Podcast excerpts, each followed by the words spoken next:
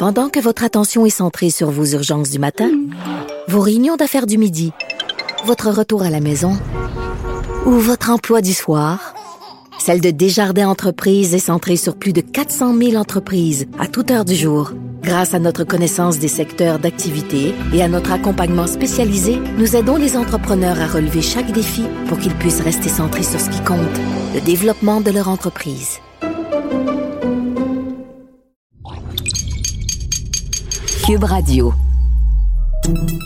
Salut, c'est Charles Dran avec l'équipe dans 5 minutes. On s'intéresse aux sciences, à l'histoire et à l'actualité. Aujourd'hui, on parle de Toutankhamon et de son tombeau. Il y a 100 ans, le 4 novembre 1922, l'archéologue britannique Howard Carter découvrait dans le sable de Luxor la première des marches menant vers la première sépulture royale intacte jamais connue de l'Égypte ancienne. Une des plus grandes découvertes archéologiques du 20e siècle, même si aujourd'hui, évidemment, il est toujours un peu gênant d'imaginer ces archéologues moustachus occidentaux violer les tombeaux des rois sacrés égyptiens pour revendiquer la découverte de leur trésor. Mais comment ça s'est passé vraiment, cette épopée, cette découverte? Voici Baptiste Zapirin. Sur la rive occidentale du Nil, à hauteur de Luxor, voici la vallée des rois. Une faille dans le désert abritant les tombeaux souterrains de nombreux pharaons du Nouvel Empire, période égyptienne s'étalant d'environ 1500 avant Jésus-Christ à moins 1000.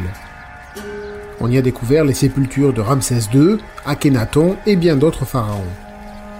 Oui, elle est fouillée, cette vallée des rois. Les scientifiques occidentaux l'explorent depuis le 19e siècle, du moins ceux qui en ont les moyens, car le voyage en Égypte est difficile et coûteux. Il faut aussi obtenir une concession de fouille de la part des autorités égyptiennes. En 1912, le riche américain Theodore Monroe Davis, archéologue et un des principaux mécènes des fouilles dans la vallée, écrit dans une revue spécialisée La vallée est complètement explorée et plus aucune tombe ne peut y être trouvée. Je crains que la vallée des rois ne soit épuisée. La déclaration ne convainc pas un autre archéologue britannique, Howard Carter. Ça fait six ans, ou plutôt six saisons de novembre à avril pour éviter la chaleur écrasante de l'été égyptien, ça fait six saisons donc Carter, financé par Lord Carnarvon, lui aussi passionné d'archéologie égyptienne, qu'il s'entête à creuser, en quête d'une tombe royale dans le secteur. Pas forcément celle de Toutankhamon d'ailleurs, l'ancien roi enfant a connu somme toute un règne sans éclat avant de mourir jeune à environ 18 ans. Pas un nom prestigieux à l'époque donc. Cette saison 1922, c'est la dernière chance de Carter. Lui et son équipe décident d'explorer sous la tombe de Ramsès II, ce qui n'a jamais été fait, mais le labeur s'avère difficile. L'eau devait être transportée à dos d'âne dans des jarres pointues et ensuite stabilisée debout sur le sol friable. La première découverte, qui change tout, vient d'ailleurs non pas de Carter, mais d'un porteur d'eau, un certain Hussein Abdel Rassoul de Gourma, un gamin égyptien de 12 ans. On parle d'ailleurs rarement assez du rôle des assistants locaux dans les fouilles, la seule gloire revenant à l'archéologue occidental en général. Mais en attendant, le 4 novembre, c'est Hussein qui creuse un trou dans le sable avec ses mains pour y poser sa jarre d'eau. Et c'est lui qui tombe ainsi par hasard sur ce qui s'avère être une marche d'escalier en calcaire. Carter se précipite, continue à creuser et découvre un escalier de 16 marches, large de 1m68 et s'enfonçant 4 mètres sous terre. Le 23 novembre, le temps que le mécène Lord Carnarvon arrive sur les lieux, on poursuit les fouilles. En bas de l'escalier se trouve une porte dont le sceau ne laisse aucun doute. Il s'agit bien de la tombe de Toutankhamon, pharaon décédé il y a environ 3300 ans. Mais il y a des traces sur la maçonnerie. Elle a déjà été visitée, dès l'Antiquité. Carter poursuit les fouilles, pas très optimiste, craignant que la tombe n'ait déjà été pillée, mais le 26 novembre 1922, il tombe sur une deuxième porte au bout du couloir. Il perce un trou dedans, y jette un œil et y aperçoit enfin l'antichambre avec un important mobilier funéraire. Des lits, des chars, des statues d'animaux, de gardiens, souvent en or, oui, de l'or partout, et une atmosphère baignant sous le parfum de longan et de l'huile. Carter décrit dans son journal les paroles échangées alors avec son mécène.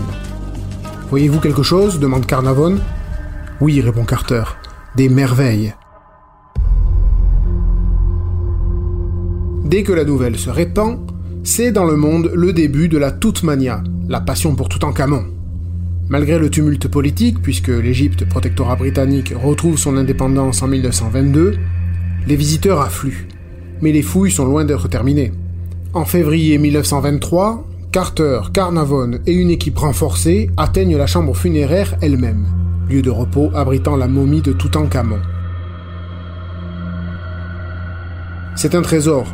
Au total, entre l'antichambre et la chambre funéraire, les archéologues trouvent plus de 5000 objets funéraires, mais aussi euh, de tous les jours, précieux témoins de la vie de l'époque. Gants en lin, appuis-tête en verre turquoise, étui d'arc en bois, trompettes en argent, bijoux, vases. C'est renversant. La chambre funéraire elle-même contient quatre chapelles en bois de cèdre et de chêne dorées, emboîtées les unes dans les autres. À l'intérieur, un sarcophage en bois doré, lui aussi, épousant les formes du pharaon, qui en renferme deux autres sarcophages. C'est dans le troisième que repose le corps momifié du jeune Toutankhamon. Et aussi le désormais célèbre masque en or massif du pharaon, découvert par Carter donc en 1925, masque devenu symbole à lui tout seul des grands rois égyptiens. Le catalogage de tous ces trésors prendra en tout dix ans. Au moins ils resteront en Égypte puisque un décret égyptien de 1835 interdit l'exportation et le commerce de toutes les antiquités égyptiennes vers d'autres pays. Avec les permis de fouille à objectif scientifique, on évite ainsi de confondre les archéologues avec des pilleurs de tombes. Ouais, alors parfois des objets sont prêtés exceptionnellement à des musées pour des expositions à l'international, mais jamais le masque en or de Toutankhamon, trop précieux pour les Égyptiens. En fait, ce masque est exposé pour la première fois dans le tout nouveau Grand Musée d'Égypte au Caire en compagnie de presque tous les objets contenus dans la tombe de Toutankhamon, une expo qui attirera, c'est certain, des millions de passionnés d'égyptologie venus du monde entier. Merci Baptiste Zapirin, c'était en cinq minutes.